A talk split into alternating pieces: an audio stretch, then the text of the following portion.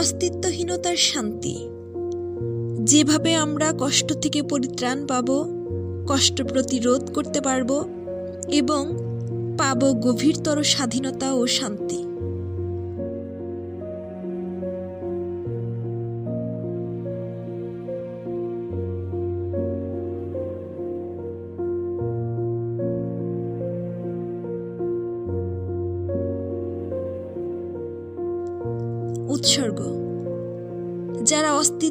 যন্ত্রণার উপলব্ধি থেকে নতুন কাউকে অস্তিত্বে না আনার সিদ্ধান্ত নিয়েছে। এমন কোনো স্বাধীনতা বা বিকল্প নেই যা জীবন থেকে মুক্তির তাৎক্ষণিক, বেদনাহীন ও স্থায়ী উপায় হতে পারে। অতএব জীবন হলো বন্দিশালা, দাসত্ব এবং পীড়ন। আর সেজন্যই জীবনের ধারাবাহিকতা বজায় রাখা নির্বুদ্ধিতা। মূল ভাব মানুষ বা সমাজ সাধারণত দুই ধরনের। এগুলোকে সংক্ষেপে এভাবে বর্ণনা করা যেতে পারে। প্রথম ধরনের মানুষ বা সমাজ। এই ধরনের মানুষ বা সমাজ মনে করে, সবাইকে মৌলিকতম যে অধিকারটি অবশ্যই দিতে হবে, তা হল যখনই তারা চায়, তাদের যেন দুর্ভোগ থেকে তাৎক্ষণিক বেদনাহীন ও স্থায়ী মুক্তির স্বাধীনতা থাকে। এই অধিকার অবশ্যই থাকতে হবে।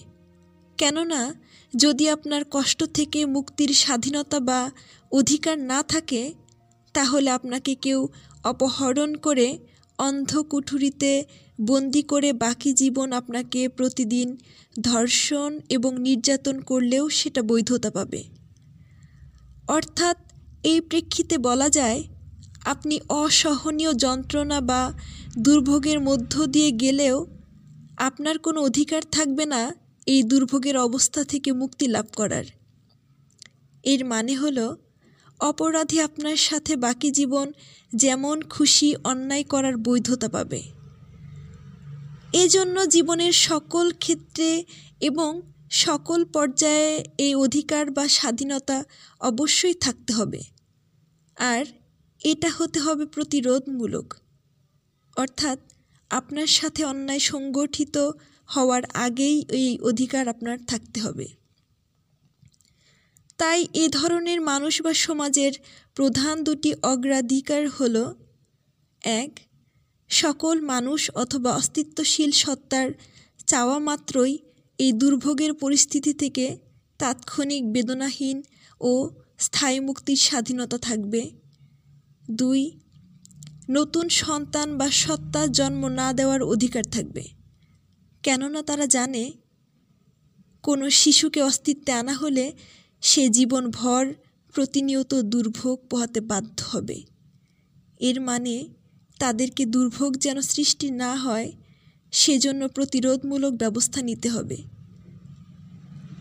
একটি শিশুর জন্মের মুহূর্ত থেকেই জীবন সহজাতভাবেই একটি বন্দিশালা দাসত্ব এবং পীড়ন। এজন্য একজন শিশুকে অস্তিত্বে আনা হবে চরম অনৈতিক। আসলেই এমনটা করা চরম অনৈতিক। কেননা, এর ফলে দুর্ভোগ সৃষ্টি হয় আর তারা জানে যে দুর্ভোগ অপ্রয়োজনীয় এবং অগ্রহণযোগ্য। দুর্ভোগ কেউই চায় না। দ্রষ্টব্য, তাদের কাজ স্বার্থপর এবং অনৈতিক। কারণ এটি সুস্পষ্ট যে যারা সন্তান জন্ম দেয়, তারা সরাসরি দুর্ভোগ সৃষ্টি করছে। সেই যন্ত্রণা সন্তানটি জীবনভর প্রতিনিয়ত ভোগ করবে। এবং একটি শিশু কখনোই জন্ম নেওয়ার অনুমতি দিতে পারে না, আর এজন্য শিশুকে জন্ম দেওয়া অনুমতিহীন কাজ। এছাড়াও এ ধরনের সমাজ বা মানুষ জানে, যদি অনুমতিহীন কর্মকাণ্ডকে অনুমোদন দেওয়া হয়, তাহলে এমন অনেক অনুমতিহীন কাজ ঘটতে শুরু করবে, যা সবার দুর্ভোগ আরও বাড়িয়ে দিবে। দ্বিতীয় ধরনের মানুষ বা সমাজ। এ ধরনের মানুষ বা সমাজ স্বার্থপর এবং অনৈতিক। কারণ তারা শুধুমাত্র চেষ্টা করে অন্য মানুষ বা সত্তাদেরকে তাদের দাস করে রাখতে অথবা ব্যবহার করতে। এজন্য তারা তাদের সর্বোচ্চ দিয়ে চেষ্টা করে এটা নিশ্চিত করতে যে কেউ যেন তাদের মৌলিকতম অধিকার, অর্থাৎ দুর্ভোগ থেকে তাৎক্ষণিক বেদনাহীন ও স্থায়ীভাবে মুক্তির স্বাধীনতা না পায়। অতএব তারা জীবনের সকল দিক এবং সকল স্তরের স্বাধীনতাকে রোধ করার চেষ্টা করে। এ ধরনের মানুষ বা সমাজ যে দুটি বিষয়কে অগ্রাধিকার দেয় তা হলো, এক নিশ্চিত করা যে তারা যেন জীবন থেকে তাৎক্ষণিক, বেদনাহীন ও স্থায়ী মুক্তির স্বাধীনতা না থাকে। আর এটা নিশ্চিত করতে তারা জীবনের প্রতি ক্ষেত্রে অনেক সিস্টেম বা নিয়ম তৈরি এবং প্রয়োগ করবে যেন কেউ এই অধিকারটি না পায়। দুই, এমন কাজ করতে উৎসাহিত, জবরদস্তি ও মগজধোলাই করা যা সন্তান জন্ম দেয়। কেননা তারা জানে, যখন একজন ব্যক্তি কোনো শিশুর জন্ম দেয়, তখন সে জন্ম দেওয়ার অপরাধের অংশ হয়ে যায়।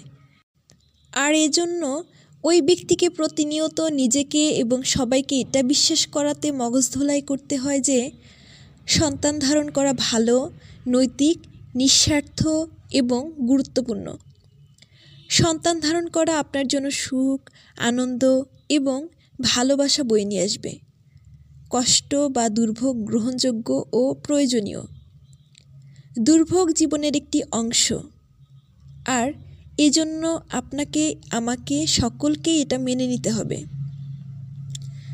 মানুষকে ব্যবহার করা কিংবা দাস করে রাখা। দ্রষ্টব্য। মগজ ধোলাইয়ের উদ্দেশ্য হলো মানুষকে অন্ধ করে রাখা, যেন তারা যখন কালো দেখে আপনি যেন তাদেরকে বলতে পারেন, এটা আসলে সাদাই। আর তারা আপনাকে বিশ্বাস করবে। তাদের নিজেদের দুর্ভোগের অভিজ্ঞতার বাস্তবতাকে পাত্তা না দিয়ে আপনার বানানো সুখের গালগপ্প মেনে নিবে।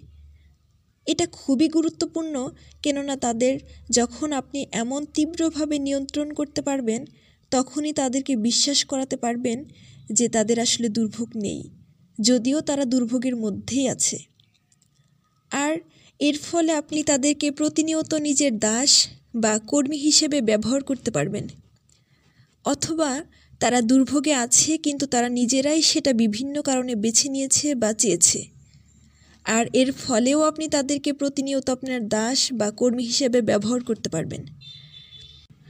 যদি নতুন শিশু বা সত্তা সৃষ্টি করা না হয়, তাহলে যথেষ্ট দাস বা কর্মী থাকবে না। এবং এটা দ্বিতীয় ধরনের, অর্থাৎ স্বার্থপর মানুষদের জন্য জীবনকে আরও কঠিন ও উপভোগ অযোগ্য করে তুলবে। এর ফলে সমাজ, সম্প্রদায়, দেশ এবং বাকি সকল সিস্টেম ভেঙে পড়বে। আর দ্বিতীয় ধরনের লোকেরা এমনটা হওয়ার ভয়েই থাকে। এইসব স্বার্থপর আকাঙ্ক্ষা থেকেই দ্বিতীয় ধরনের সমাজ সকল কাজ করবে, ফলে সবসময়ই পৃথিবীতে দুর্ভোগ থাকবেই। এই দুই ধরনের বাইরে কোনো ধরন থাকতে পারে না। কেননা হয় সবার মৌলিকতম অধিকারটি থাকবে অথবা থাকবে না। আর যদি তাদের এই অধিকার না থাকে, তাহলে সত্যিকার অর্থেই তাদের কোনো স্বাধীনতা নেই। এর মানে হলো জীবন সহজাতভাবেই পরাধীনতা এবং বন্দিশালা। যাই হোক, উপরের তথ্যগুলো কেবল গল্পের একটা দিক, কেননা জীবনের তিনটি মৌলিক আকাঙ্ক্ষা আছে, সেগুলো হলো, এক স্থায়ীভাবে দুর্ভোগ কমাতে প্রতিরোধ করা বা দুর্ভোগ থেকে পরিত্রাণ পাওয়া। দুই, গভীরতম স্বাধীনতা, শান্তি, ভালোবাসা ও আনন্দ পাওয়া।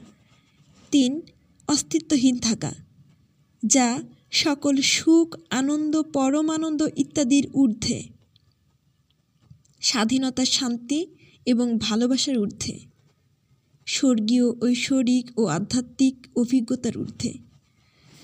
দ্রষ্টব্য। প্রথম ধরনের মানুষ বা সমাজ চাইবে এই তিন ধরনের মৌলিক অধিকার যেন সবাই পায়।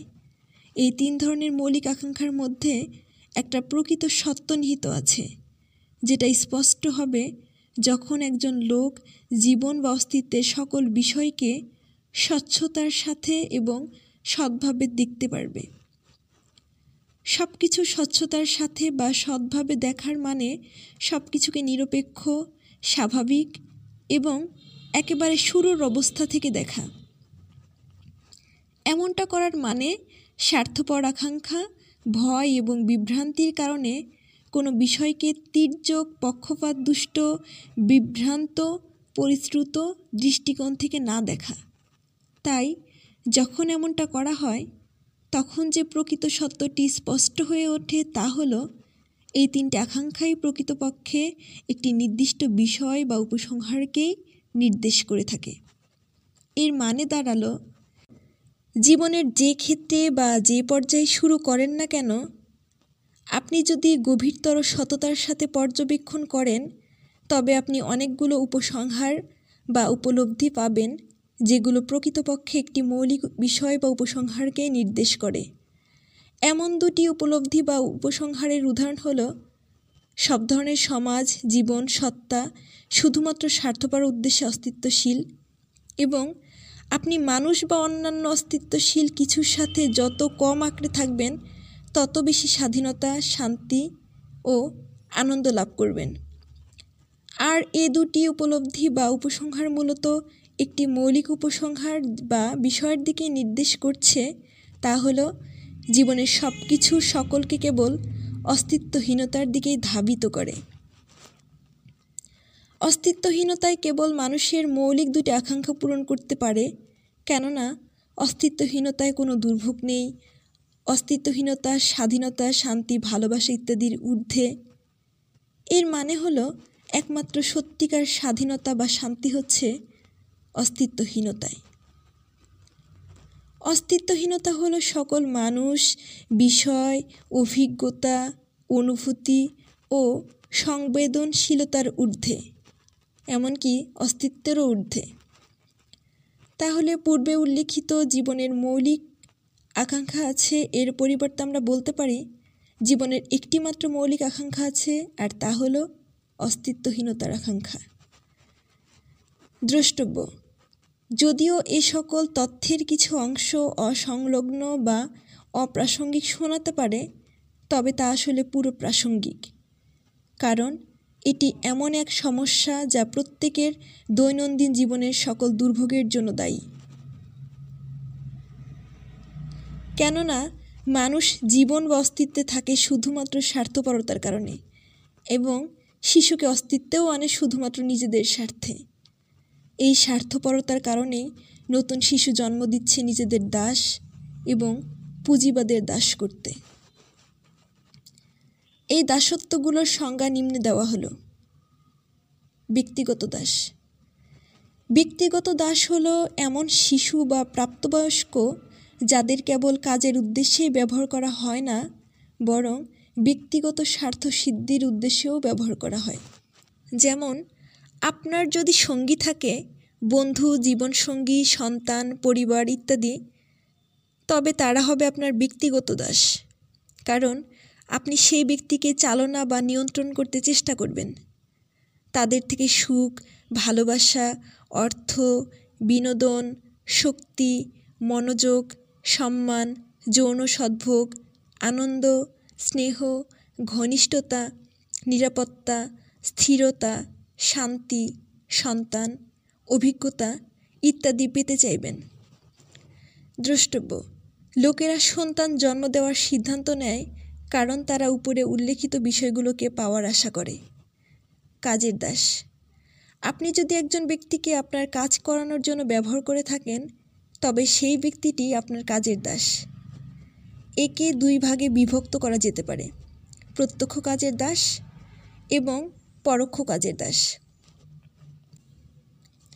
প্রত্যক্ষ কাজের দাস তারা যাদের আপনি সরাসরি ব্যবহার করতে পারবেন অথবা কাজ করাতে পারবেন। এর একটি মৌলিক উদাহরণ হলো একজন গৃহকর্মী, চাকরিজীবী এবং দাসী। এছাড়াও আরও অনেক উদাহরণ রয়েছে। যেমন, আপনি আপনার সন্তানদের বাধ্য করেন বড় হয়ে চাকরি করতে বা কাজ করতে। যাতে তাদের থেকে আপনি লাভবান হতে পারেন। অথচ আপনাকে এসবের জন্য তাদের কিছু মৌলিক চাহিদা পূরণের বাইরে অতিরিক্ত অর্থ প্রদান করতে হচ্ছে না। পরোক্ষ কাজের দাস সে সকল মানুষ বা সত্তা যাদের আপনি জন্ম দেওয়া এবং বাঁচিয়ে রাখার পরম্পরা চালিয়ে যেতে চান। কেননা, আপনি তাদের পরোক্ষভাবে নিজের কাজে ব্যবহার করতে চান। উদাহরণস্বরূপ, আপনি এমন লোকদের দিয়েও কাজ করান যাদের আপনি সরাসরি চেনেনও না। আপনি আপনার বাড়িতে বিদ্যুৎ এবং জল চান, খাবার চান এবং চান আপনার বাড়ির আবর্জনা কেউ নিয়ে যাক। আপনি অন্য লোকদের দিয়েও এমন কিছু কাজ করাতে চান, যে কাজ আপনি নিজে করবেন না। যেমন ডোম, মেথর, বৃদ্ধদের যত্ন নেওয়ার কাজ জামা কাপড় বা অন্যান্য জিনিস তৈরি কাজ। এসবের জন্য আপনার পরোক্ষ কাজের দাস প্রয়োজন। পরোক্ষ কাজের দাসদের সম্পর্কে এই তথ্য গল্পের মাত্র অর্ধেক অংশ। সেই অর্ধেক হল, মানুষ চাই ক্রমাগত মানুষের জন্ম হতে থাকুক, যাতে তাদের পরোক্ষ কাজের দাস হিসেবে ব্যবহার করা যায়। গল্পের বাকি অর্ধেক হল, মানুষ আরও চায় এমন একটি অব্যর্থ সিস্টেম যাতে কেউ চাকরি ছাড়তে না পারে তা নিশ্চিত করা যায়। তাদেরকে মগজ ধোলাই করা হোক যাতে তারা বিশ্বাস করে আত্মহত্যা করা উচিত নয়। আর এই মগজ ধোলাই এতটা গভীর হবে যে তারা বুঝতেই পারবে না তাদের মগজ ধোলাই করা হয়েছে। এমনটা করা জরুরি, নয়তো লোকের আত্মহত্যা করতে চাইবে। কেননা যদি একজন মানুষ দুর্ভোগ থেকে দীর্ঘস্থায়ী মুক্তি চায়, তাহলে সে জীবন থেকেই মুক্তি চাইবে। একটি অব্যর্থ সিস্টেম যা নিশ্চিত করবে, কেউ যেন সহজে আত্মহত্যা করতে না পারে। যদি মগজ ধোলায় ব্যর্থ হতে শুরু করে তবে তারা হয়তো আত্মহত্যা করতে চাইবে। কিন্তু অনেকেই এমনটা করতে পারবে না, যদি তারা বেদনাহীনভাবে আত্মহত্যার জন্য প্রয়োজনীয় উপকরণ বা ঔষধ না পায়। এসব উপকরণ বা ঔষধ পাওয়া যায় না, কেননা এসব অবৈধ করে রাখা হয়েছে। মানুষ নিজের স্বার্থ সিদ্ধির উদ্দেশ্যে চায় অন্যরা বেঁচে থাকুক। এই উদ্দেশ্য হল, নতুন জন্ম নেওয়া শিশুরা প্রাপ্তবয়স্ক হলে তাদের ব্যক্তিগত বা কাজের দাস করা আর এটা করা তখনই সম্ভব হবে যদি মানুষকে তাদের মৌলিকতম অধিকারটি, অর্থাৎ অস্তিত্বহীন থাকার অধিকারটি না দেওয়া হয়। মানুষ যদিও জন্ম দেয় তাদের দাস তৈরির উদ্দেশ্যে, কিন্তু মানুষ এই উদ্দেশ্যের নাম দেয় ভালোবাসা, যত্ন, নৈতিকতা, নিঃস্বার্থতা ইত্যাদি। প্রায় সকল মানুষই মনে করে থাকে জন্ম দেওয়া গ্রহণযোগ্য বা গুরুত্বপূর্ণ কাজ। এমনকি যাদের নিজেদের সন্তান নেই, তাদের অনেকেই এমনটা মনে করে থাকে।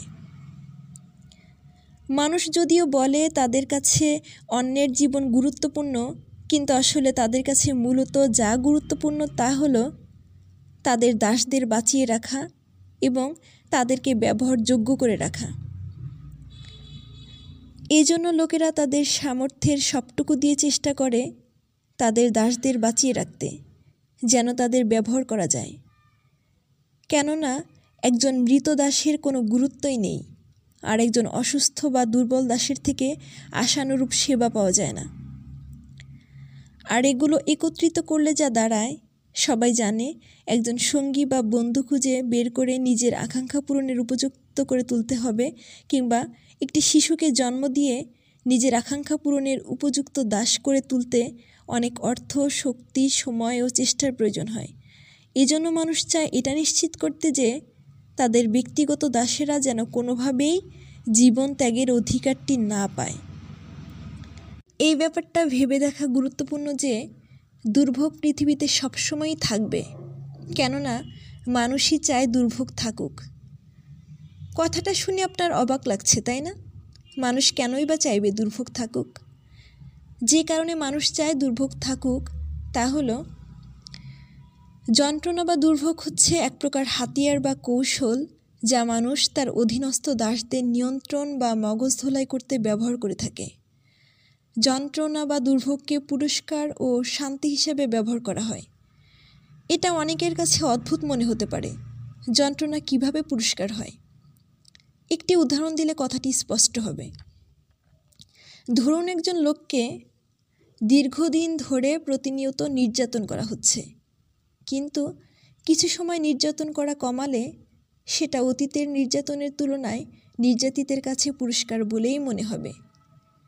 এর মানে দাঁড়ায় অনুভূতি, সংবেদনশীলতা, চেতনা ইত্যাদি কেবল এই সত্তাকে ব্যবহার বা দাস করে রাখার জন্যই প্রয়োজনীয়। অর্থাৎ অনুভূতি, সংবেদনশীলতা, চেতনা এসবের উৎপত্তি হয়েছে কেবল অমঙ্গলকর উদ্দেশ্যেই। যদিও অনেক লোক সবাইকে এটা বিশ্বাস করাতে চায় যে অনুভূতি, চেতনা, স্মৃতি ইত্যাদি চমৎকার বা স্বর্গীয় ব্যাপার। কিন্তু প্রকৃত অর্থে এগুলো নিষ্ঠুর বা ক্ষতিকর। কেননা এগুলো না চাওয়ারও কোনো অপশন ছিল না। যদি আপনি অনুভূতি, চেতনা, স্মৃতি এসব থেকে নিশ্চিত বা স্থায়ী মুক্তি না পান, তবে এগুলো আপনাকে বন্দি ও নির্যাতন করার হাতিয়ার হয়ে থাকবে। আর এই চেতনা, স্মৃতি অনুভূতিই হলো অস্তিত্ব। তাই অস্তিত্ব আপনাকে বন্দি, দাস, নির্যাতন করার একটি হাতিয়ার বা কৌশল। তাই অস্তিত্ব আপনাকে সবসময় দুর্ভোগ দিবে। অর্থাৎ দুর্ভোগ কমাতে বা প্রতিরোধ করতে অস্তিত্ব বিলীন করা ছাড়া অন্য কোনো বিকল্প নেই। অনুভূতি, সংবেদনশীলতা, চেতনা ইত্যাদি অমঙ্গলকর।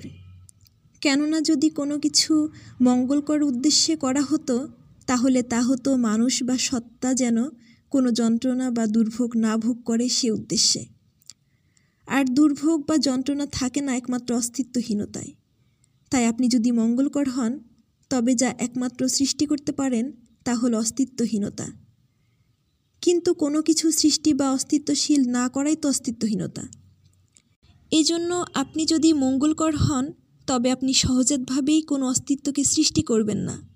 কোনো অস্তিত্বকে দীর্ঘস্থায়ীও করবেন না। সমস্ত অস্তিত্বকে তাৎক্ষণিক বেদনাহীন উপায়ে বিলীন করে দিবেন। আর যা কিছু এই তিনটি কাজের বাইরে, তাই অমঙ্গলকর। যদি কেউ এমনটা ভেবে উদ্বিগ্ন হয় যে তাহলে তো যা কিছু অস্তিত্বশীল সবই অমঙ্গলকর। তবে আমি স্পষ্ট করে বলতে চাই, যদি আপনি জীবন বা অস্তিত্বের সব কিছুকে স্বচ্ছভাবে বা সৎভাবে দেখেন, তবে বুঝবেন, অস্তিত্বশীল সব কিছুই অমঙ্গলকর। কারণ তা যদি মঙ্গলকরই হতো, তাহলে দুর্ভোগ বলে কিছুই থাকতো না।